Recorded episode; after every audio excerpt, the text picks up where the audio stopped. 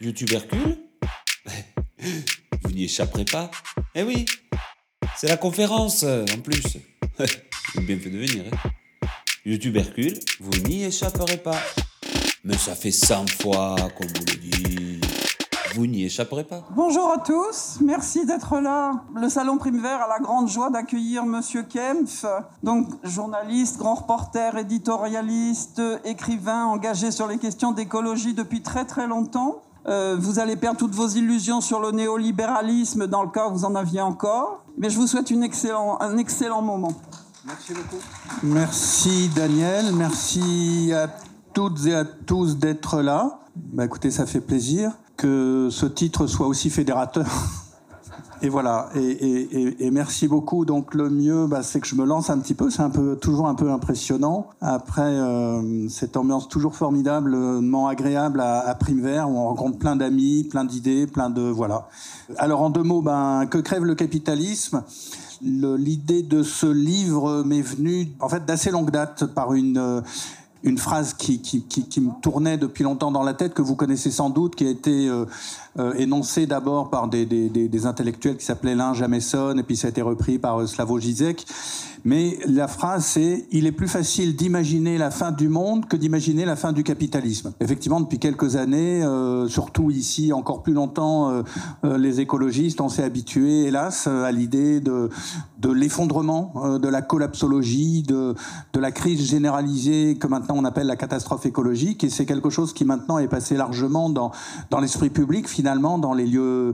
Ça fait partie de la culture commune. Mais en revanche, quand on dit aux gens, mais ce qui est à la racine de ça, c'est le capitalisme. On pourrait en sortir. Et là, les gens disent, mais non, c'est pas possible. C'est, carrément inimaginable. Donc, le, le, l'idée, c'est qu'on on renverse cette proposition et qu'on arrive à se dire, bah, il est plus euh, joyeux d'imaginer un autre monde et de le mettre en œuvre euh, que de subir euh, ce capitalisme ravageur. Le point de départ de, cette euh, réflexion et cette analyse, c'est d'abord de se dire que le capitalisme a une histoire. Euh, souvent, il est présenté par euh, les défenseurs du néolibéralisme comme s'il existait de toujours, comme si euh, il y avait une sorte d'essence des sociétés humaines qui les conduirait à, ce type d'organisation. En fait, non, ça n'est pas euh, une essence, c'est un, une civilisation, un système euh, culturel, économique de pouvoir qui, qui a eu son, sa, son aube, sa, son adolescence, sa maturité, son apogée, et puis qui connaît son déclin ou qui va connaître son déclin, on va y revenir, aussi bien que la civilisation ottomane, que l'Empire romain, que les Aztèques que énormément d'histoires, euh, de civilisation et de culture dans, dans l'histoire humaine. Et là, on est dans cette situation, en fait, c'est-à-dire qu'il y a eu, y compris euh, dans les pays européens, un autre, euh, d'autres plein d'autres modes d'organisation de la société que ce qu'on appelle euh, le capitalisme. Et puis, il y a eu, euh, après le capitalisme qui est arrivé, mais finalement assez récemment, à partir du 16e, 17e siècle, ça a d'abord été un, capitalisme marchand, et puis ensuite le capitalisme industriel du 19e siècle, et puis ensuite le capitalisme qu'on va appeler keynésien, euh, qui, est, né à la suite de la grande crise de 1929 et, et qui a allié, qui a marqué jusqu'à l'époque des Trente Glorieuses, qu'on a appelé en France les Trente Glorieuses, jusqu'en gros les années 70, un capitalisme où, l'État et l'intervention publique étaient importantes en, association à l'économie de marché.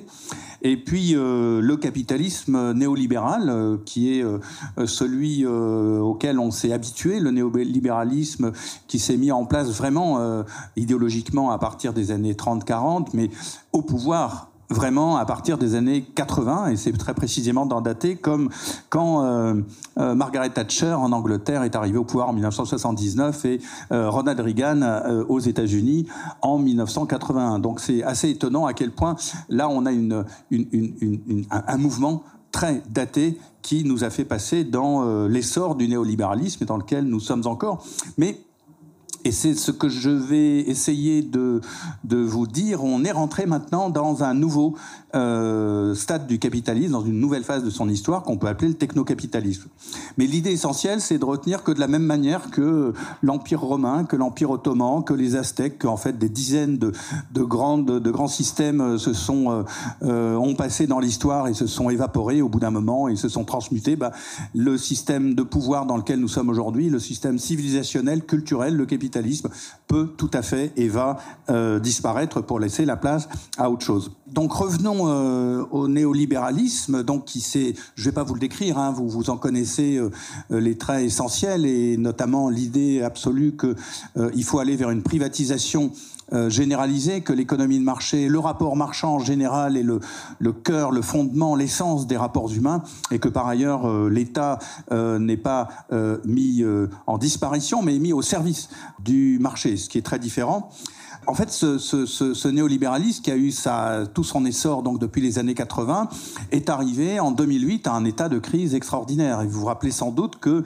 euh, y a bah maintenant ça va faire pas loin de 15 ans. Hein, on est en 2022, c'était en 2008, donc ça commence déjà à être loin de nous. Mais en 2008-2009, il y a eu une crise financière absolument grave qui s'est produite euh, dans tous les pays euh, occidentaux, puis il y a eu des répercussions dans l'ensemble du monde, et qui, était vraiment le résultat euh, d'une spéculation insensée qui avait été mise en œuvre dans la foulée de ce néolibéralisme, qui a conduit à un quasi-écroulement des, des, places financières, et on a vraiment évité une catastrophe absolue, c'est-à-dire une catastrophe absolue, je sais pas, moi je pense souvent à ces images, peut-être que les uns et les autres vous en avez vu, de, de par exemple en Allemagne dans les années 20, une crise euh, inflationniste telle que les gens avaient des brouettes remplies euh, de Deutschmark pour aller acheter une baguette de pain ou encore dans les années 30, euh, après la grande crise de 1929, des, ces files euh, de, de, de, chômeurs qui faisaient la queue, soit pour espérer avoir un travail, soit pour avoir la soupe populaire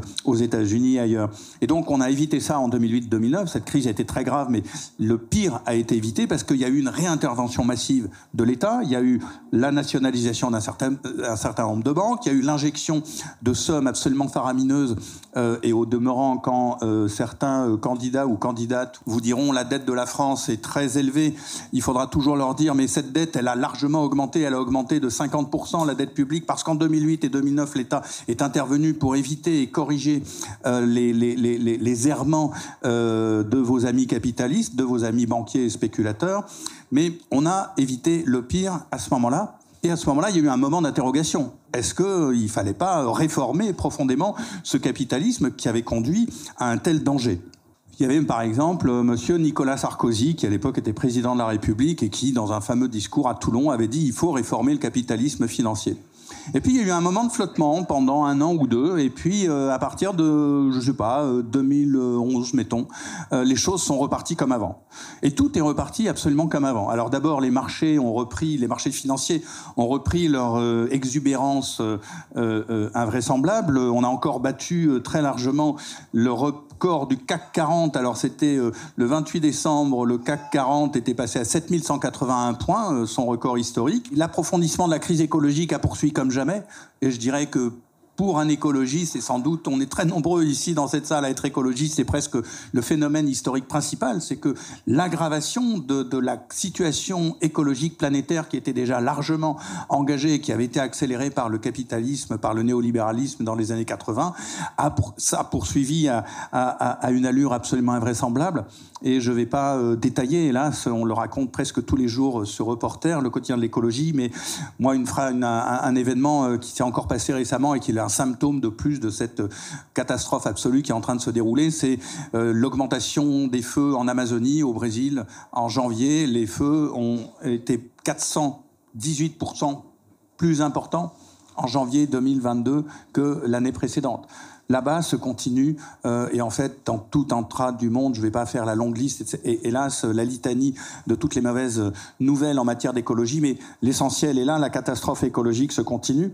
Et puis, euh, les inégalités ont continué à croître euh, de manière absolument invraisemblable. Là aussi, vous avez vu que en deux ans de Covid, les milliardaires ont doublé leur fortune. Elle était déjà très élevée, elle a continué à croître.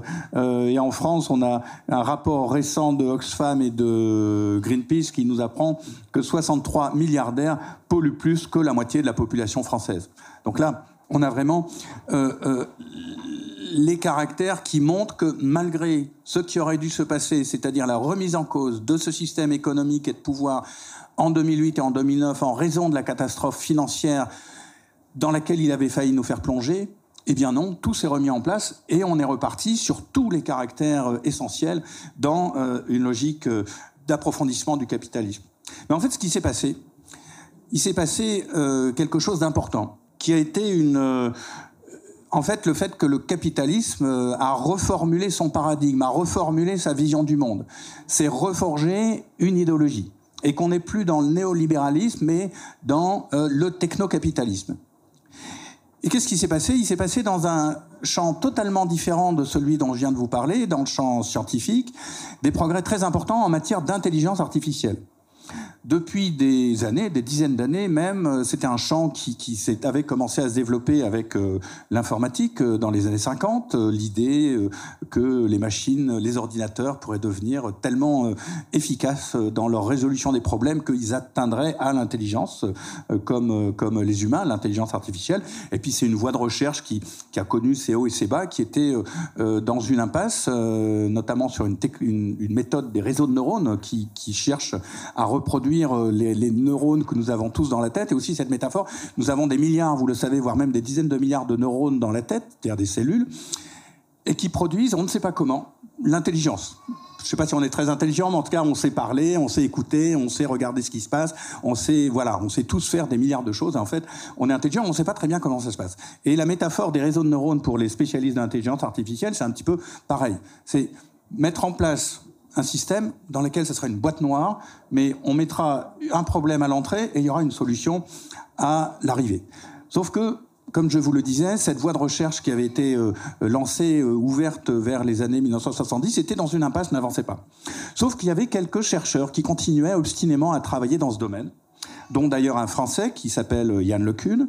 Et puis, en fait, ils ont fait un, vrai progrès. Un vrai progrès dans... Euh, et là, j'atteins un peu les, mes limites de compétences, surtout si je ne vais pas revoir tous les livres que j'ai lus pour comprendre ça, euh, pour vous expliquer précisément. Mais ils ont vraiment trouvé on va dire, une formule, une méthode qui permet de dépasser cette impasse.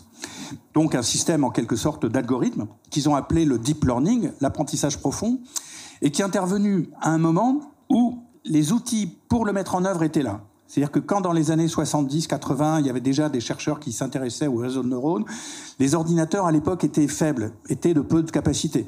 Vous savez tous que maintenant, le téléphone portable que sans doute la majorité d'entre nous ont, moi j'avoue que j'en ai un euh, dans, dans là, je l'ai éteint, euh, il, est, euh, il sait faire plus de choses, il a plus de capacité de calcul que les énormes IBM que vous avez peut-être vu en 1945 qui occupaient sans doute l'espace de, de ce chapiteau. Donc voilà, la capacité de calcul des ordinateurs a énormément augmenté. Et par ailleurs, fait élément aussi nouveau qu'il y avait à partir de la fin des années 2000, c'est qu'il y avait une masse de données, d'informations énormes qui est notamment rassemblée par ce qu'on appelle les GAFAM, Google, Amazon, Facebook, euh, Apple et Microsoft, et nous savons tous que si nous allons sur Facebook, si nous faisons une recherche sur Google, euh, nous n'allons pas chez Amazon parce que nous sommes écolos, alors on essaye quand même de se limiter, on va chez des vrais libraires, mais si on fait des recherches dans ce chose-là, bah, les GAFAM vont enregistrer euh, Monsieur X a été euh, consulté quelque chose autour du salon Prime Vert le samedi 28 février, et puis par ailleurs, etc., etc. Et peut-être que après on pourra voir ces données. Euh, il a pris le tramway à, à la station Pardieu il a été de tel à tel endroit à 15h28, etc. Donc, énormément de données. Et qu'est-ce qui s'est passé donc pour ces chercheurs et ce nouveau paradigme de deep learning? C'est que il y avait les masses de données sur lesquelles ces énormes algorithmes qu'ils avaient mis au point pouvaient analyser. Très schématiquement, les algorithmes d'intelligence artificielle, c'est des comparaisons successives. Et donc, il y avait des masses de données énormes qui pouvaient faire ces, ces comparaisons en nombre presque infini, et puis des capacités de calcul pour les faire tourner énormes. Donc ces fameux ordinateurs qui sont maintenant d'une puissance euh, tout à fait impressionnante. Et donc qu'est-ce que ça a fait ce, ce, Cette nouvelle euh, euh, méthode a tout de suite été captée comprise par ces fameux GAFAM. Alors on parle des GAFAM, mais évidemment il y a tout un, environnement d'autres sociétés moins connues, d'entreprises qui sont qui, sont dans cette informatique. Ils l'ont tout de suite absorbé et ont commencé à le mettre en œuvre ont commencé à appliquer, notamment dans des domaines de la reconnaissance faciale, de euh, la reconnaissance de parole, et puis dans plein d'autres domaines, de commencer à mettre en œuvre cette intelligence artificielle et à se développer de manière rapide. Euh, ces, sociétés sont devenues en fait les, parrains, les pionniers, les, les superpuissances du capitalisme à l'heure actuelle. Alors on peut le voir d'une manière assez simple, euh, c'est vous regardez les, cours de bourse euh, de ces sociétés. Donc vous regardez euh, ceux que je vous ai nommés, Google, Facebook, Apple, etc. Et dans les années 2000, elles étaient déjà importantes, elles étaient puissantes, mais elles étaient encore très faibles en termes de capitalisation boursière par rapport à General Motors, par rapport à Walmart, par rapport à d'autres grandes entreprises qui dominaient, même le major pétrolière qui était les plus importantes, elles étaient encore petites. Et puis les courbes se sont croisées au cours des années 2000. 2010. Et maintenant, euh, vous savez que euh, comment s'appelle Jeff Bezos, le patron d'Amazon, est l'homme le plus riche du monde, que euh, Musk est, est, un des plus riches du monde, et ces sociétés, Apple a la plus grande capitalisation boursière du monde et de l'histoire, et dépasse largement toutes les anciennes puissances du capitalisme industriel, les General Motors, les fabricants automobiles, les compagnies pétrolières. Qu'est-ce que ça a eu comme conséquence? D'abord, tout simplement, euh, qu'elles ont ces grandes sociétés et toutes ces sociétés qui sont dans ce domaine, on va dire, de manipulation des données, ont une puissance financière énorme. Et donc une capacité à influencer l'économie, la politique, les médias tout à fait importante c'est pas un hasard si, euh, par exemple, M. Bezos a acheté le Washington Post, qui est un des plus grands euh, journaux américains, où c'est plusieurs euh, des grands milliardaires de données en France sont des opérateurs téléphoniques qui possèdent des médias. Puissance énorme. Et aussi, euh, ça leur a donné confiance dans leur vision du monde. C'est-à-dire que ça a donné des ailes à une idéologie qui s'était développée au sein de la Silicon Valley, qu'on appelle le, le, libertarianisme, qui est en gros l'idée d'un individualisme énorme. C'est un néolibéralisme poussé à l'extrême, l'idée que les individus euh, ne dépendent que d'eux-mêmes, que tout euh, va par la compétition et par le, progrès de chaque individu, et que si un individu réussit dans la vie, ben, c'est dû à lui-même. Mais cette idéologie a été encore plus loin, c'est-à-dire qu'elle s'est, avec ses progrès technologiques, mis dans l'idée que la technologie était l'avenir de l'humanité avec des idéologues comme, euh, ou pour le prendre par un autre biais, sans doute vous savez ce que c'est que le transhumanisme. Moi, au début, je le savais comme vous, mais au début du travail sur ce livre, je pensais que c'était une sorte de, un peu de fantaisie, un truc un peu. En fait, non, c'est vraiment leur idéologie profonde avec aussi l'idée de la singularité de zéro, c'est-à-dire que euh, les machines vont devenir, vont se développer euh, énormément, que les technologies vont converger, vont s'accélérer, vont se finifier et vont permettre que euh, ce qu'on appelle encore les machines, on a un langage très humain, très 20e siècle, eh bien, auront une capacité intellectuelle, enfin de traitement de données beaucoup plus forte que les humains. Et même que les humains auront la capacité de s'hybrider avec les machines, soit qu'elles intégreront des bouts de machines dans leur cerveau, ou que euh, on, arrivera totalement à connecter le cerveau humain sur du cerveau des machines ou que euh, voilà là ça devient un peu flou mais euh, c'est vraiment une, une idée que ces nouveaux capitalistes ont dans la tête et la technique répond à tous les problèmes. Il y a un fantasme aussi d'immortalité, c'est-à-dire d'étendre la vie humaine au-delà de 100 ans, alors le rêve de gens comme Peter Thiel ou, Zuckerberg, etc., c'est vivre jusqu'à 120 ans, mais leur rêve profond, c'est d'imaginer que par cette fusion avec la machine, l'être, un être humain pourra vivre presque éternellement. Euh, il ira dans le cosmos. Vous savez aussi qu'à nouveau, euh, Jeff Bezos ou Elon Musk sont euh, des, ils imaginent de conquérir l'univers, d'installer des bases sur la Lune ou sur Mars ou entre dans d'énormes stations spatiales flottant dans l'univers. Et en fait, toute cette vision est d'abord une vision de l'avenir qui est renouvelée, qui, par leur puissance euh, économique, politique et médiatique, se transpose et répandue euh, dans euh, la culture commune, mais avec un caractère extrêmement important. C'est que dans cette vision d'une humanité qui se transformerait par la fusion et l'accélération des techniques, en fait, c'est pas l'humanité, c'est une partie de l'humanité. Et c'est très précisément euh, l'idée que ça sera des surhommes. Et quand j'emploie ce terme de surhomme, je l'emploie pas euh, à titre péjoratif ou, polémique, mais simplement c'est dit, par exemple, dans un livre de Yuval Harari, Homo Deus. Sans doute certains d'entre vous ici connaissent euh, Yuval Harari parce que ces livres ont été vendus à des centaines de milliers d'exemplaires, donc c'est pas précisément un auteur marginal. Pour moi, c'est au contraire un des, auteurs essentiels qui exprime le manifeste du nouveau capitalisme. Et ce que dit explicitement Yuval Harari, et, et, chaque fois que je relis cette phrase, j'en suis étonné, il le dit sans aucun second degré, sans aucune distance, il y aura dans cette société qui vient, selon lui, des surhommes. Il emploie le terme de surhommes, ceux qui seront capables d'être dans ce dialogue, dans cette fusion avec les machines. Et puis, il y aura des classes inférieures, là aussi c'est le terme qui est employé, c'est les classes inférieures qui ne seront pas dans cette sorte de noblesse, dans cette sorte d'oligarchie, dans le duo avec la machine, et qui seront, euh, on ne sait pas très bien d'ailleurs ce qui se deviendront. Hein. D'autres auteurs que Yuval Harari euh, développent le même, euh, la même idée, mais voilà. Et sachant que ce projet laisse à peu près de côté la question écologique, c'est-à-dire ne prend pas au sérieux la catastrophe écologique et fait soit comme si la technologie allait y répondre, soit que, ben, ma foi, ça se ferait comme ça, et puis euh, les privilégiés trouveraient les moyens de se protéger par tel ou tel euh, moyen, peut-être en allant sur la Lune. Eh bien, il y aura euh, ce qu'un autre auteur, le représentant pour les droits de l'homme des Nations Unies, Monsieur Anderson, a appelé l'apartheid climatique.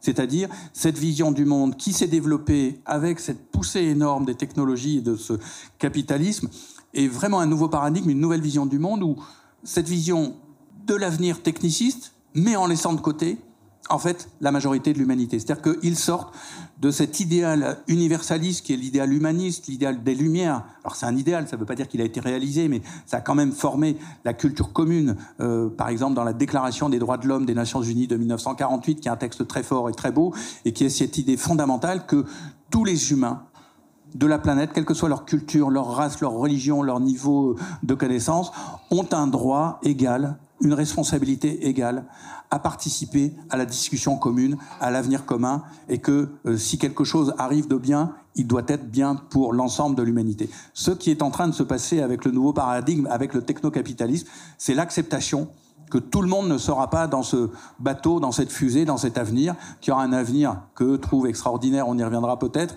et puis le reste de l'humanité euh, végétera euh, dans le chômage, parce qu'évidemment, enfin, eux-mêmes le disent, Bill Gates le dit lui-même, l'intelligence artificielle se traduira par l'augmentation du chômage, et puis euh, les effets de la catastrophe climatique dont on commence déjà à sentir les conséquences douloureuses, et sur le plan humain d'abord.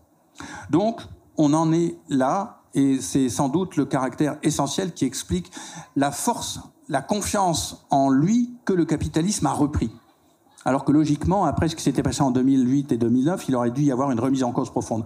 Non seulement il n'y a pas de remise en cause profonde, mais il y a en quelque sorte un réarmement idéologique et dont, euh, euh, pour prendre un exemple, en France, on a un représentant éminent de ça, au-delà des milliardaires, bah, on a M. Macron qui lui-même est absolument dans cette logique. Rappelez-vous cette phrase invraisemblable quand il disait il y a les gens qui ne sont rien, il y a les gens qui réussissent dans la vie et les gens qui ne sont rien. C'est exactement euh, cette idée. Et puis, euh, il est aussi tout à fait euh, dans l'idée de la convergence euh, de ces technologies. J'ai retrouvé l'autre jour une phrase qu'il a dite le 12 octobre 2021. vous voyez que ça n'est pas vieux. La révolution médicale, elle se fera sur ces critères, c'est-à-dire la convergence des innovations de rupture, innovations de rupture en santé, mais aussi de la convergence avec le quantique l'intelligence artificielle et tout ce qui nous permet, là aussi avec l'Internet des objets, de faire converger des familles technologiques qui étaient séparées. Il est en plein euh, dans euh, cette idée. Concrètement, qu'est-ce qui se passe? Ben D'abord, il n'y a aucune remise en cause euh, du capitalisme, y compris quand, à nouveau, des crises se produisent dont il est responsable, à commencer par la pandémie de Covid.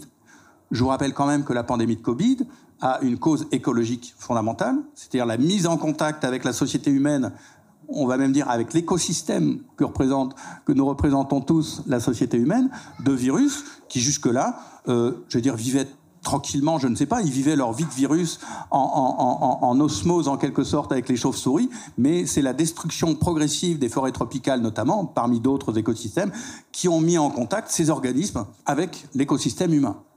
Or, euh, qu'est-ce qui s'est passé? Et puis, je ne parle pas du fait que ça s'est diffusé à toute vitesse, à une vitesse absolument incroyable, enfin grâce ou à cause de la circulation des avions et de la mondialisation et du, développement invraisemblable du trafic aérien qui s'était fait là aussi depuis des dizaines d'années. Depuis, rien ne remet en cause. Il n'y a toujours aucune analyse des origines de la pandémie, pas de travail sérieux de réduction de la déforestation. Je vous ai parlé tout à l'heure euh, des chiffres sur l'Amazonie. Rien non plus sur l'élevage industriel qui est une cause de zoonose extrêmement importante. Et il y a même une hypothèse de travail qui montrerait que les élevages industriels de visons ont été, sinon la source du Covid, du moins peut-être un amplificateur de la diffusion du SARS-CoV-2, donc aucune remise en cause des caractères écologiques qui ont conduit à la pandémie. Le Covid a servi d'opportunité pour développer à fond le numérique, euh, je ne vais pas non plus trop vous développer. Euh, j'imagine que beaucoup d'entre vous et d'entre nous ont euh, un papier quelque part avec un comment s'appelle un QR code qu'il faut montrer à droite à gauche. certains ont peut-être même une application, etc., et là aussi, un, un, un secrétaire d'État au numérique, Monsieur Cédric O, avait dit en 2020, il faut saisir le Covid comme l'opportunité pour accélérer la transformation. La transformation qui est en cause, c'est celle que je vous ai décrite. Et puis, l'écologie reste évidemment euh, secondaire euh, dans euh, toute cette logique. Mais il se passe aussi quelque chose d'important dans cette évolution récente et radicale du capitalisme, c'est que même s'ils possèdent tous les médias, même s'ils peuvent nous influencer de manière puissante et pernicieuse, ils ne convainquent pas. C'est-à-dire que ce rêve, reprenant d'une autre manière, je vous ai parlé tout à l'heure des Trente Glorieuses et du fait que, enfin ce qu'on a appelé en France les Trente Glorieuses, c'est euh, ce, capitalisme keynésien qui s'était diffusé dans les années 50, 60, 70, avec, je vous le rappelle, un bien meilleur équilibre entre l'économie de marché et l'État. Mais il y avait à l'époque et au sortir de la guerre terrible, de cette terrible Deuxième Guerre mondiale, une idée d'optimisme, une vision du monde qui était quand même partagée euh, par beaucoup parce qu'il y avait une amélioration incontestable du niveau de vie, du moins dans les pays européens et occidentaux. Il y avait une démocratie qui tournait quand même relativement bien, surtout si on la compare avec ce qui se passe maintenant. Euh, et par opposition à l'URSS et le, le, le, le, modèle dictatorial dont on comprenait vite euh, ce qui était en cause, il y avait en quelque sorte dans euh, le capitalisme de ces années-là une vision positive qui était partagée par un grand nombre de personnes. Maintenant, ça n'est plus le cas. C'est-à-dire que même si euh, euh, beaucoup de gens n'ont pas lu que crève le capitalisme, tout le monde, beaucoup savent que ce qui est en jeu, c'est la désagrégation écologique qui est en train de se faire, la montée des inégalités, euh, la multiplication des technologies et pas forcément pour servir à, la communauté, et que ça n'est pas un avenir euh, qui est euh, souhaitable, ça n'est pas un avenir qui, tire la majorité des gens. Et donc par rapport à ça, eh bien, sont, les gens n'adhèrent plus en fait, très simplement. Et les gens se révoltent de plus en plus. Alors ils se révoltent, euh, ils se révoltaient, ils ont commencé à se révolter de manière très forte depuis 2011. Euh, on l'a un peu oublié parce qu'il s'est passé euh, le coup de massue qu'on a tous subi du Covid. mais entre 2011 et 2019, il y a eu énormément de révoltes, d'émeutes, de rébellions dans tous les pays du monde. Ça a été documenté, c'est pas moi qui le dis, ça a été documenté par des, gens qui s'intéressent à ça, qui, cataloguent en quelque sorte, qui inventérient les, les révoltes et les émeutes et les mouvements populaires et les émotions populaires selon un certain nombre de critères. Et donc, il y a eu une montée continue de ce type de soulèvement euh, à travers le monde depuis 2011 qui s'est encore euh, accéléré en 2018-2019. Euh, rappelez-vous, rien que pour la France, les Gilets jaunes, mais aussi les mouvements à Hong Kong en 2019, le mouvement Irak en Algérie en 2019, ce qui s'était passé en Biélorussie en 2020, euh, le Chili là aussi en 2019, avec qui c'est une des rares révoltes qui a réussi à emporter le morceau, puisque non, non seulement il y a une nouvelle constitution en cours qui va une constitution populaire, on réécrit la constitution, et puis il y a un nouveau président qui est issu de ces mouvements populaires. Donc il y a eu une montée euh, des révoltes euh, de plus en plus forte. Et qu'est-ce que, à quoi euh, répond le capitalisme? Bah Parce qu'il sait que son projet n'est pas populaire, bah par une répression, elle aussi très forte non seulement le contrôle des médias, on, en dira peut-être un mot, mais aussi euh, une répression politique très forte qui se traduit par la militarisation de la police, qui se traduit par une répression comme celle qu'on a connue contre les Gilets jaunes extrêmement violente, qui se traduit aussi par euh, des lois qui se multiplient, euh, donnant plus de pouvoir à la police et plus de pouvoir de contrôle des individus, et puis aussi d'utiliser de plus en plus, on l'a vu, les méthodes numériques comme moyen de contrôle des gens et évidemment, euh, le pass sanitaire est un laboratoire euh, de cette acceptation euh, du contrôle de chacun par, par ces appareils numériques. Et puis, même politiquement, le choix avoué, au moins d'une partie de l'oligarchie, de soutenir l'extrême droite. C'est-à-dire que M. Zemmour n'a la puissance qu'il a que parce qu'il est soutenu fortement par un milliardaire impuissant qui a euh, des chaînes euh, et des moyens euh, de médias extrêmement importants, à savoir M. Bolloré, qui reproduit exactement ce qu'a fait aux États-Unis M. Murdoch avec Fox News, qui a contribué très largement à mettre M. Trump au pouvoir il y a cinq ans. Donc, on en est là, c'est-à-dire que ce technocapitalisme est aussi un capitalisme policier. Euh, qui réprime de plus en plus violemment, de plus en plus durement, qui veut contrôler de plus en plus et qui euh, va euh, dans cette voie en fait de conflictualité très grande. Alors, pour non pas conclure, mais, ouvrir la discussion après, au terme de, cet exposé, la question qu'on se pose tous, en tout cas que je me pose, mais je sais que je ne suis pas le seul à, me la poser, sans y apporter de réponse définitive, il y a une question que faire? Ok, qu'est-ce qu'on fait euh, Peut-être que c'est un, bien ce que vous nous dites et on est prêt peut-être à vous croire, euh, Monsieur Kemp, mais qu'est-ce que vous proposez? Ben, J'ai pas de réponse magique. Pas de réponse magique. Mais déjà, je dirais, la première chose, c'est euh, d'analyser ce qui est en train de se passer, de comprendre les caractères nouveaux du système de domination et de destruction écologique qui est en place et abandonner une certaine candeur euh, qui nous est propre euh, à nous écologistes parce que on est non violent, parce que euh, on est assez pacifique, parce que on rêve de rapports humains pacifiés. On a du mal à croire que des gens au pouvoir pourraient ne pas ne pas servir l'intérêt général, ne pourraient pas avoir à cœur l'intérêt général. Bah si il faut accepter que ces messieurs Macron, Bolloré, pour ne citer que les Français, hein, il y en a dans tous les pays, ces gens-là n'ont pas l'intérêt général en tête, ils n'ont pas le bien public en tête, ils ont la volonté d'appliquer un programme que je vous ai décrit euh, rapidement. Et ça n'est pas un hasard si euh, presque tous euh, ont des rapports aussi, soit avec des entreprises à la high-tech ou des entreprises financières. Après tout, M. Macron, pour ne prendre que cet exemple, était à passer quatre ans chez la banque Rothschild, ce qui n'est pas absolument anodin comme expérience personnelle. Donc, rien à attendre des dominants. C'est des rapports de force qui sont en jeu et ce sont des adversaires. Alors que ce soit des adversaires ne veut pas dire qu'on prend la Kalachnikov et qu'on tire dessus. C'est pas ça que je veux dire. Mais dans les relations, dans les analyses, dans les stratégies politiques, on considère que c'est gouverné par des rapports de force, qu'ils n'ont pas l'intérêt public, l'intérêt écologique, l'intérêt social en tête, et qu'il faut les considérer de cette façon-là. La deuxième chose, euh, j'y reviens, c'est l'importance des révoltes, et c'est de se dire que euh, bah, euh, c'est important. Ces émeutes, ces soulèvements, ces émotions populaires euh, sont extrêmement importants. Et vous vous rappelez peut-être qu'il y a eu les Gilets jaunes, il y avait aussi un mouvement climat extrêmement important qui s'est développé à partir de 2018 avec beaucoup de jeunes notamment, pas que, euh, mais c'était important et il a été cassé par le Covid.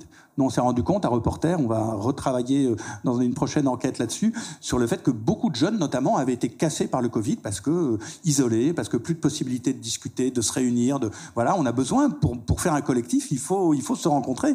Il faut pouvoir se retrouver à la fac ou dans d'autres lieux, comme on le fait ici. Euh, il faut aussi pas avoir trop de soucis par rapport à son avenir, etc. Donc voilà. Mais malgré tout, il y a de l'énergie qui est là. Il y a de l'énergie qui bouillonne. On l'a encore vu l'autre jour euh, avec ce qu'on a appelé le convoi populaire. Cette énergie, elle est là. Et en tant qu'écologiste, euh, mais pas que, une fois de plus, euh, il faut l'accompagner parce que c'est une énergie essentielle. Et puis aussi, se dire qu'il y a des victoires, c'est quelque chose qu'on a tendance à oublier mais en fait, on remporte des victoires. Alors, c'est pas la victoire définitive sur le capitalisme, je ne sais pas d'ailleurs si on en aura une, et puis après, on, verra peut-être dans la discussion les voies historiques possibles, euh, ce qui se présente à l'avenir, mais se dire qu'on remporte des victoires. Alors, malheureusement, j'ai pas pu imprimer et, revenir avant, parce que maintenant, je tiens un compte de toutes les petites victoires qu'on remporte. Donc, de mémoire, on a remporté. Bah, il y en a quand même une importante qui était, on va citer pour les écolos des victoires importantes, c'est pour les plus anciens d'entre nous, ça commence à dater les OGM. Bah, c'est une victoire qu'on a euh, gagnée. Alors, ils veulent toujours revenir, hein, ils veulent revenir avec d'autres OGM, mais grosso modo, ça avait été une victoire gagnée. Il y a eu Notre-Dame-des-Landes, c'était pas banal, ça a été gagné aussi. Et puis, dans plein de coins euh, récemment, euh, une victoire contre un entrepôt dans le Tarn, Terra 2, un arrêt de la justice après beaucoup d'actions de Amazon dans le Gard, absolument. enfin bon, les gaz de schiste, absolument, c'était important, c'était super important. Voilà. Et puis il y en a, il y en a de, de qu'on gagne dans les coins aussi. Donc voilà, se dire euh, euh, tout ce boulot n'est pas en vain, euh, au, bien au contraire. Et puis dernier point, c'est se dire de chercher l'alliance des luttes, non pas euh, non pas la convergence comme on a pu le dire à un moment, mais euh, et de ce point de vue-là, euh, Assa Traoré le dit très justement. Vous savez celle du collectif Justice pour Adama, ce, ce, jeune homme qui a été assassiné, il faut le dire, par la police en, en 2016, et donc ce collectif se bat pour que justice soit faite, c'est-à-dire que la vérité soit reconnue, et puis pour toutes les victimes des violences policières, faut pas aller vers une convergence des luttes, mais faire une alliance chacun, chaque mouvement, je suis sûr qu'ici, il y en a plein, et dans Prime Vert, il y a plein de mouvements de toutes sortes, pour l'agriculture bio, contre les pesticides, pour les droits humains, pour le soutien aux migrants, pour euh, l'agriculture bio, pour les AMAP, contre le nucléaire, pour les énergies nouvelles, euh, pour, euh, etc., pour la permaculture. Voilà, bon, il suffit de... c'est formidable d'être ici à chaque fois que je viens. Moi, je suis ravi parce que c'est un, voilà, un festival de, de bonnes choses et de belles luttes et de belles alternatives. Et bien, se dire que chacun et chacune et chaque mouvement est dans sa et il doit être dans sa bagarre, mais en ayant en tête qu'il y a des moments, de temps en temps, on fait alliance avec les autres. On, trouve des points où on se retrouve, où on les soutient dans les luttes, si ça peut être, on peut faire un apport. Et puis être dans une logique que même si chacun est dans son, son couloir, en quelque sorte, pour prendre ce, ce, terme de natation, ou de, de, on est dans une logique commune avec cet adversaire commun et cette problématique globale. Alors voilà, je vais m'arrêter là pour, euh, pour laisser place à la, à la discussion, à des, des, questions ou commentaires et, et, réponses. Et je vous remercie beaucoup de votre attention.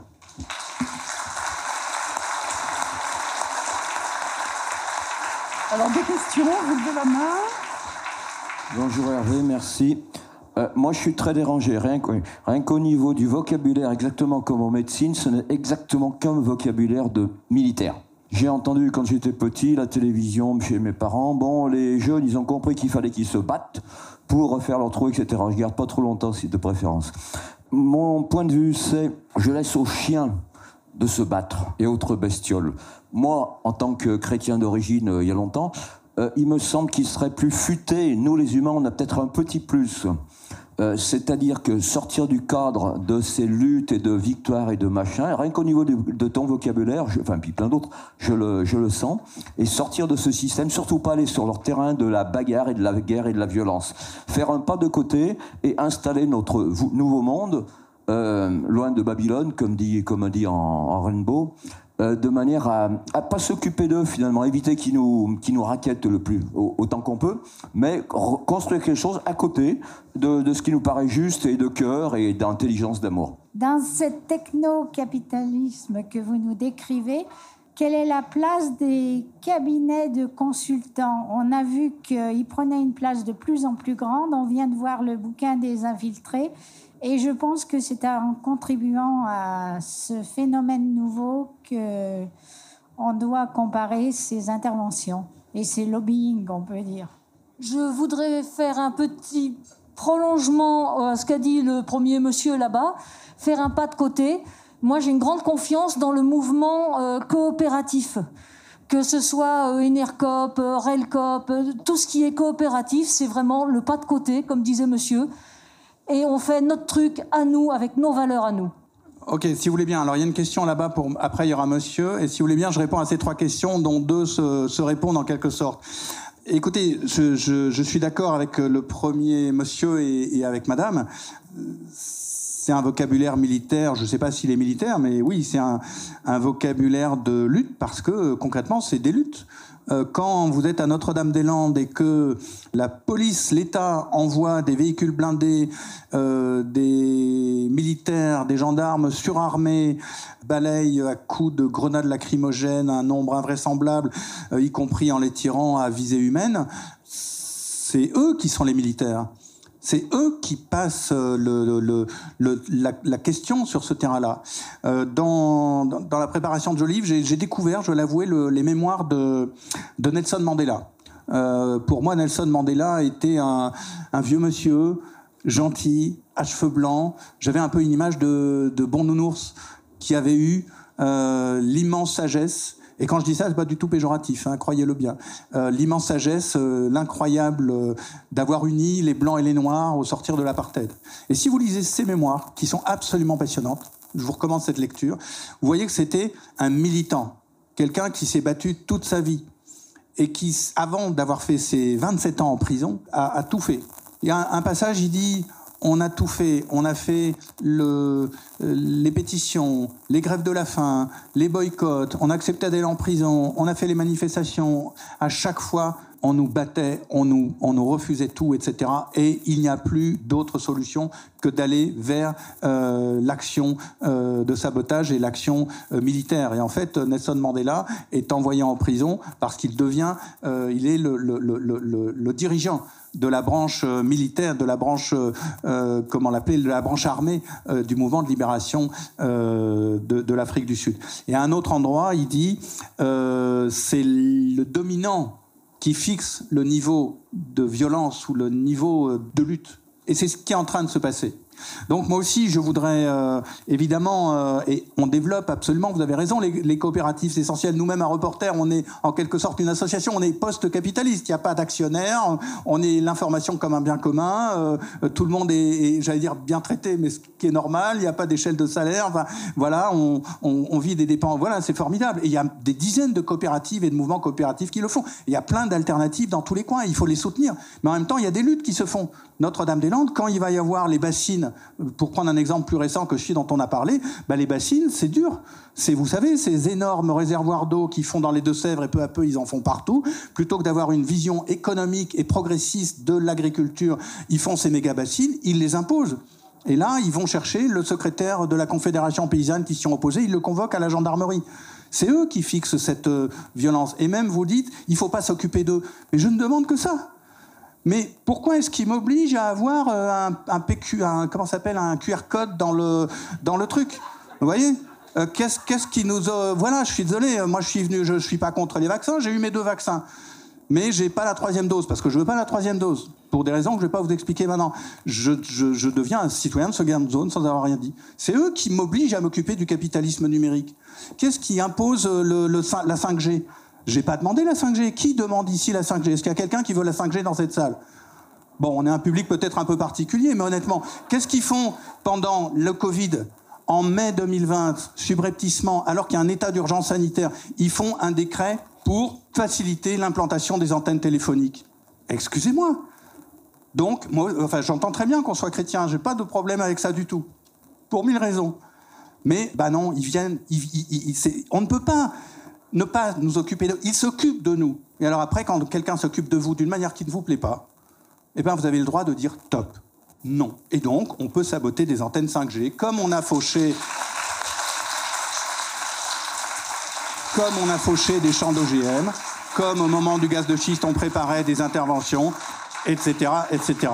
Et le faire de manière pacifique, de manière non violente, en ayant le souci de ne jamais blesser quelqu'un, même un policier ou une policière, mais on, ne peut pas les laisser, on ne peut pas croire qu'on ne peut pas s'occuper d'eux. Ils s'occupent de nous, nous sommes obligés de nous de résister voilà euh, bon. Euh, et ça n'empêche pas qu'on va à fond sur les alternatives qu'on soutient tout ça. Ça va du même euh, on peut pas dire d'un côté je fais une alternative mais je cultive mon petit champ de permaculture dans mon coin en mangeant de la voilà. Et non il faut avoir les deux bras les deux les deux fils du, truc. Quant au technocapitalisme bah, madame vous avez raison bah, c'est le poursuite. Alors technocapitalisme en, fait il, continue dans, dans la voie du néolibéralisme c'est-à-dire de se servir d'affaiblir l'État de se servir servir de l'État pour faciliter les formes du marché, mais se servir de l'État pour développer ce nouveau projet. Alors au sein de ça, bah, euh, il continue à casser tous les services publics, à casser l'expertise de l'État. Euh, si euh, on peut le craindre, vu les candidats qui se présentent, ils vont s'attaquer à la sécurité sociale, c'est évident. Après, remettre le couvert sur la retraite, et ils vont continuer à défaire l'État, à le démolir, à le privatiser. Et donc, ils utilisent effectivement des cabinets de consultants qui, au demeurant, sont d'une inefficacité rare, parce que c'est par exemple les mêmes cabinets McKinsey qui ont organisé la campagne de vaccination avec le succès que l'on sait. Mais bon, euh, voilà, bah, ça fait partie de, cet attirail euh, euh, du, capitalisme actuel. Je pense que l'écologie doit automatiquement être une écologie politique et il doit absolument y avoir un projet collectif.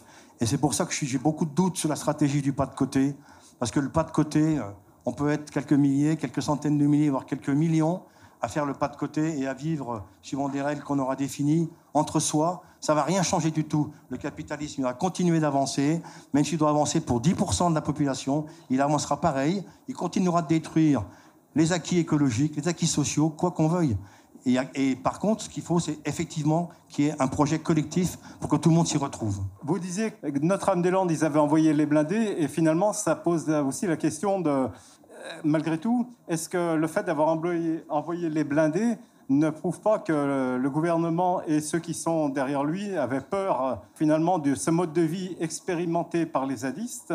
La permaculture, je me souviens que vous en aviez parlé il y a 2, 3, 4 ans en venant ici, posant la question de la récupération possible par les fascistes. Et ça, c'est la permaculture individuelle survivaliste, mais alors, il y a des petites expérimentations très intéressantes comme celle qui se passe à Brachois au Maroc. Troisième question, finalement, et là, on en vient au projet collectif. Dans ces projets collectifs, rien que pour rester sur le niveau alimentaire, que pensez-vous du projet de sécurité sociale alimentaire avec la Confédération paysanne euh, et beaucoup d'autres euh, organismes que je n'ai pas le temps de nommer ici? Non, c'est parce que je voulais vous rappeler, euh, parce que c'est pas très loin d'ici. Euh, ben, je vous rappellerai quand même le barrage de Serre de la Phare, quoi, de la Haute-Vallée de la Loire, hein, qui a, on a occupé. Euh, bon, je me présente, hein, je suis naturaliste de SOS Flore Vivante, et on a occupé pendant six années pour éviter un barrage qui aurait noyé toute la Haute-Vallée de la Loire. voilà. Effectivement, on a gagné, mais le contexte politique à l'époque, c'est vrai, il faut le dire, c'était parce que c'était la gauche, c'était, c'était Mitterrand. Donc ça, c'était en 89, donc la deuxième investiture. Et c'est vrai que le, gourdin, hein, euh, la matraque de gauche était un peu moins dure que celle de la droite, hein, c'est clair. On, a pu quand même, ils ont quand même joué un peu mieux le débat démocratique. Euh, on a pu faire quand même un certain nombre de, de manifestation qui s'est relativement bien passée, mais parce qu'on avait le nombre, parce qu'on a quand même mobilisé 10 000 personnes, et que c'était devenu aussi un enjeu européen, c'est-à-dire que la Loire, dernier fleuve sauvage d'Europe. Donc ça a secoué quand même, parce que vous savez, la Haute-Loire, hein, je ne vous fais pas un dessin, euh, c'est pas très à gauche, hein, euh, c'est le moins qu'on puisse dire. Hein. Euh, et, donc, c'est qu'il y a eu aussi un débordement. Les élus ne comprenaient pas ce qui se passait dans leur tête parce qu'ils voyaient arriver des Autrichiens, des Allemands, etc. Ils se disaient mais c'est pas possible. Euh, comme ils nous disaient, euh, cinq énergumènes arrivent à mobiliser autant de monde. Mais c'est parce qu'il y avait eu un gros travail en aval. Un gros travail, effectivement. On a eu un appui scientifique. Il y avait déjà Loire Vivante en 86 qui travaillait sur l'ensemble du fleuve c'est-à-dire de sa source jusqu'à l'estuaire. Et tout de suite, la coopération a tout de suite fonctionné. On a eu euh, toute une solidarité de l'ensemble du fleuve. Et là, ça marche. Et là, ça marche. Donc, on a gagné, effectivement, mais c'est pas fini. Malheureusement, c'est que vous savez que ce président de région, il n'est pas très écolo, c'est le moins qu'on puisse dire. Euh, on, on voulait donc clôturer avec une réserve naturelle régionale, NRR. Et évidemment, ça s'est mobilisé contre cette réserve. Et vous savez qui, effectivement, propose le soutien? Eh ben, C'est le Front National, qui nous empêche de faire la réserve. Tout est dans tout. Et un jour ou l'autre, ça se rejoint. Bah, l'écologie politique, il faut un projet collectif où tout le monde se retrouve. Euh, oui, bah, je dirais il est en cours d'écriture. C'est pas encore simple. C'est ça, il faut arriver. Après, c'est il y a à la fois, on va le dire clairement, Déjà en France, vous voyez qu'il y a quand même une division dans l'analyse des problèmes écologiques au sein de la gauche. Ah, c'est-à-dire, j'entends la gauche, la France insoumise et, Europe Écologie Les Verts. Donc là, il y a vraiment le travail de, négociation, de, mise en commun qui, qui, est pas achevé. Et, évidemment, ces deux organisations représentent derrière elles des visions du monde. Je dirais aussi qu'il y a un enjeu par rapport à, l'analyse par l'écologie, le mouvement écologique de la technologie. Euh, et je pense par exemple euh, à la façon dont euh, peut-être l'Allemagne se et le mouvement écolo allemand se fie trop aux énergies nouvelles. Non pas que les énergies nouvelles soient mal, bien loin de moi de penser ça. Au contraire, elles sont absolument indispensables. Mais euh, un, développement, notamment par les énergies nouvelles et d'autres technologies euh, dites vertes, sans euh, vraiment projet collectif de sobriété, de, lutte contre les inégalités, de décroissance des consommations matérielles et énergétiques, a pas, a pas vraiment de sens. Et là, je pense que le travail n'est pas encore fini démunis par rapport à ce projet collectif. Il faut qu'on arrive à, trouver vraiment ces éléments communs. Mais je dirais qu'on est, il, est en train de se faire. Et de la même manière que ce qui s'est quand même passé, on va faire un petit retour en arrière historique aussi rapidement. Ce qui s'est passé, je vous ai rappelé que le néolibéralisme avait pris son essor vraiment en force à partir des années 80, mais aussi parce qu'il avait une dynamique intellectuelle à l'époque que l'adversaire idéologique à l'époque, c'était le marxisme, on va dire simple, et qui était en pleine déliquescence avec l'URSS et, le système soviétique. Et puis quand on est arrivé en 2008, le modèle néolibéral, il était lui aussi, il était arrivé en bout de course. Il avait plus de dynamisme, il avait plus d'énergie interne. Ce qui le fait tenir, ce qui le faisait tenir, c'était le pouvoir et la possession des instruments de pouvoir. En revanche, depuis, on va dater ça euh, soit du Chiapas en 1994, soit de, de la bagarre à l'OMC euh, contre l'OMC à Seattle en 1997. À partir de 1987, il y a eu un renouveau de la critique du capitalisme et par l'union, en gros, des écolos, des paysans, des syndicats et des mouvements euh, tiers-mondistes. Et il y a ce travail intellectuel qui s'est fait, qui se poursuit depuis euh, ces années-là, et qui fait que, par exemple, une chose qui n'était pas encore évidente il y a, il y a 15 ans, ou euh, qui était l'impossibilité de penser un projet écologique sans penser la société et les, inégalités sociales en même temps, maintenant, ça fait partie d'une évidence. Donc voilà, mais sur le fond, euh, totalement d'accord, mais il faut écrire ce projet, enfin, il faut le... je, pense qu'il vient qu'il est en train de se forger, en fait, qu'il est là. Alors, je sais pas, ça prendra la forme d'un livre magique comme le manifeste du Parti communiste en 1848 ou je ne sais quel ouvrage, mais euh, on sent que ce récit est là. Mais il faut bien identifier en revanche les, points qui posent encore problème, et, je crois en avoir évoqué un ou deux. Sur euh, euh, les blindés à Notre-Dame-des-Landes et vous posiez la question est-ce que oui le gouvernement ils, ils ont totalement peur d'un mode de vie. Ils ont totalement peur du mode de vie sur la ZAD.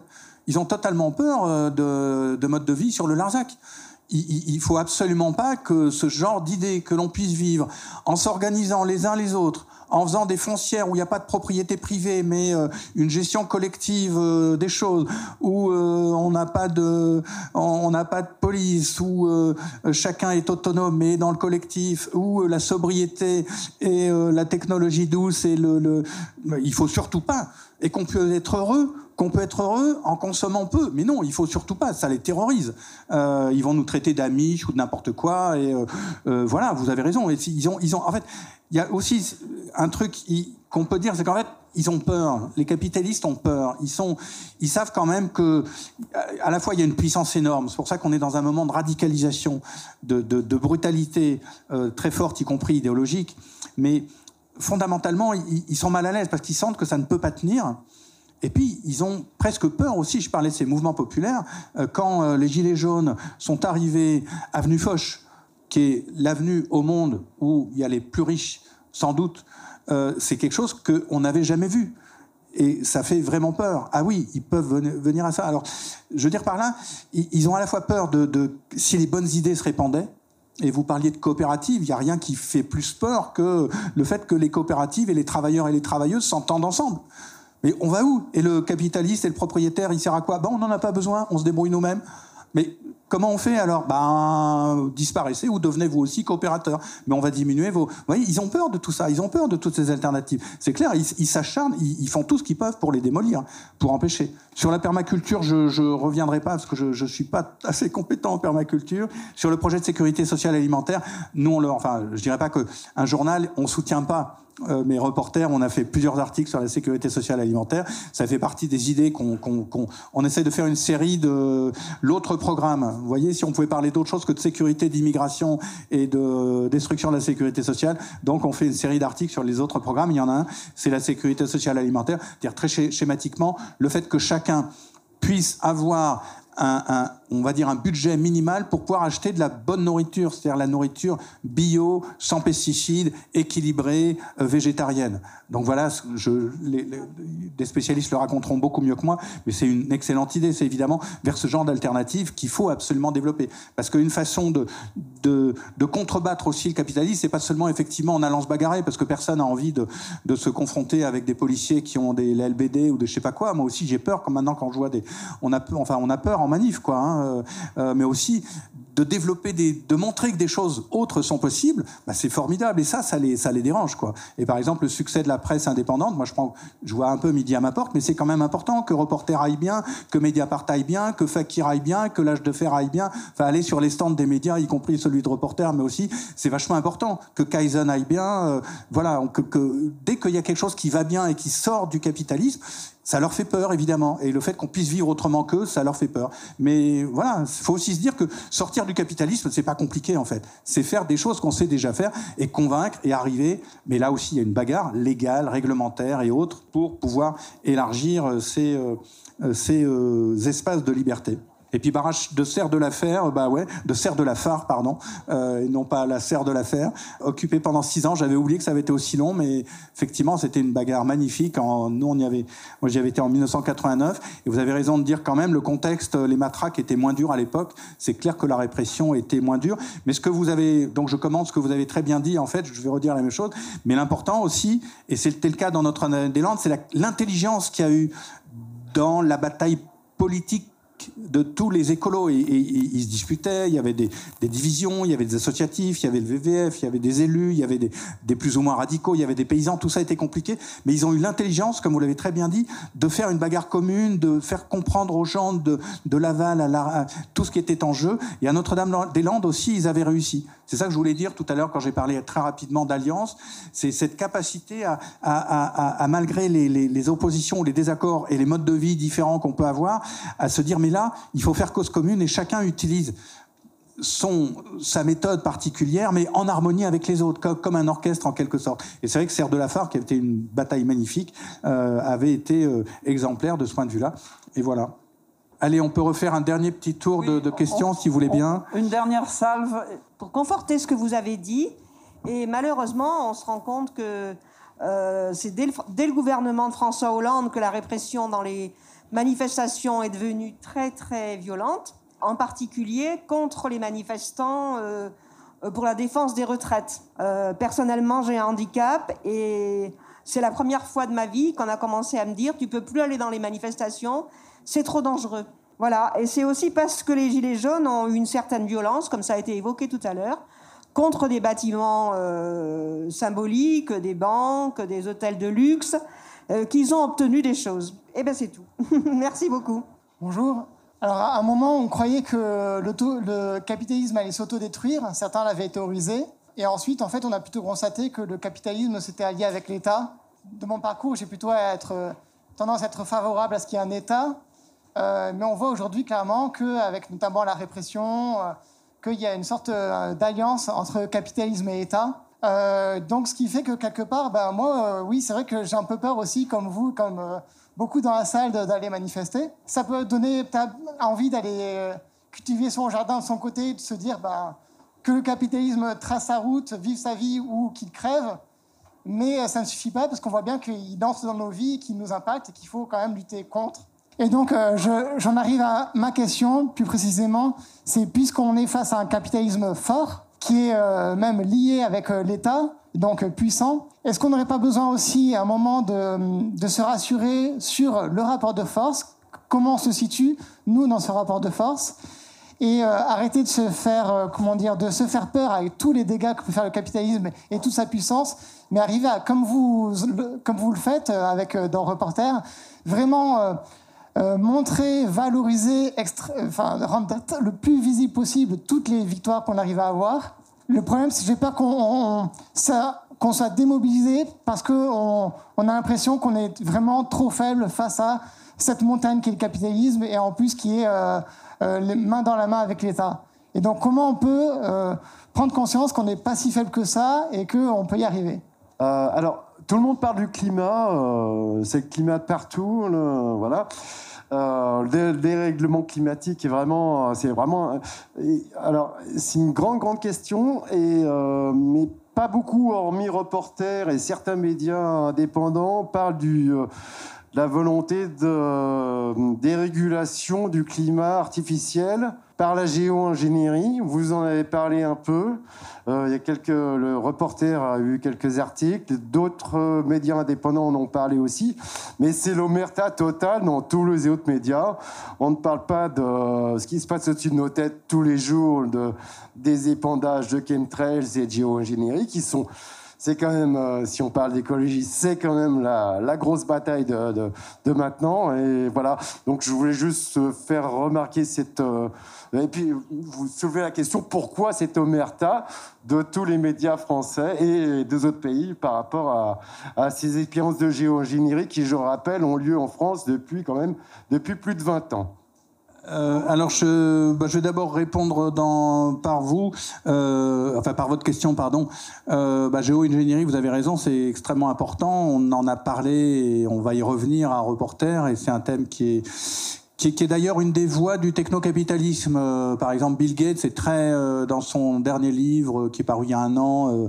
voilà, il met en avant la géo-ingénierie et pour eux, en fait, ils espèrent sortir du résoudre la question écologique en développant des technologies sans rien changer à l'ordre social, sans rien changer aux inégalités, sans rien changer et sans vraiment réduire les émissions de gaz à effet de serre. Donc, capter le CO2 par différentes manières, dont la géo-ingénierie, mettre des plaques solaires, des produits qui absorbent absorberait euh, le CO2 dans l'eau, euh, etc.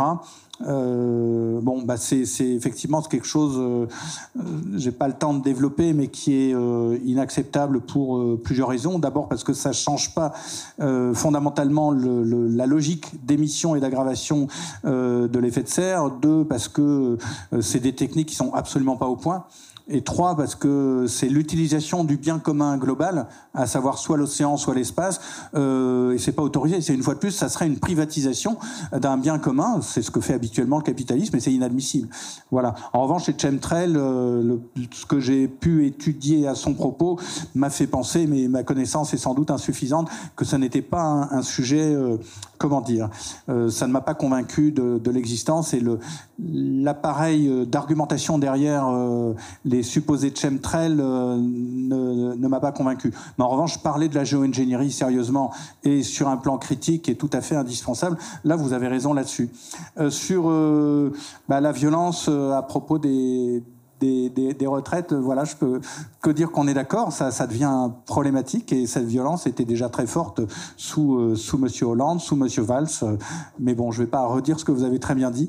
Et dernier point, et c'est peut-être intéressant de conclure euh, sur là-dessus. Alors, je voulais dire, j'ai pas dit que le capitalisme allait s'autodétruire. C'est pas exactement, c'est pas mon idée qu'est-ce qui peut se passer en fait une fois qu'on a fait euh, cette analyse, pour autant qu'elle soit juste, sur le nouveau paradigme et l'évolution actuelle du capitalisme?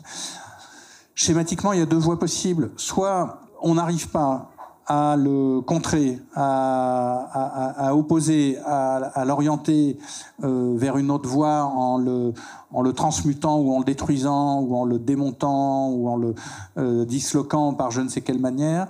Et dans ce cas-là, euh, je crains qu'il aille vers un vers un approfondissement de, de, de, de ce que j'ai appelé le capitalisme policier, qui est en fait un capitalisme aussi presque militaire, presque violent, parce que à la fois euh, par la violence pour contrôler, réprimer euh, les émeutes et les révoltes et les rébellions multiples qui vont cesser de se multiplier, mais aussi parce que les capitalistes eux-mêmes, les puissances capitalistes, se trouvent en conflit parce que ne voulant pas changer du tout ce mode de vie, de consommation, de production, de prélèvements incessants euh, sur les ressources euh, minières euh, pour développer leurs projets techniques, vont se trouver en confrontation sur les ressources. Et c'est déjà ce qui s'amorce. On n'est pas parlé de l'Ukraine aujourd'hui, mais si on n'analyse pas ce qui est en train de se passer avec la Russie, aussi en termes de matières premières, de qui a accès au pétrole, qui a accès au gaz, qui même a accès à ces grandes contrôles,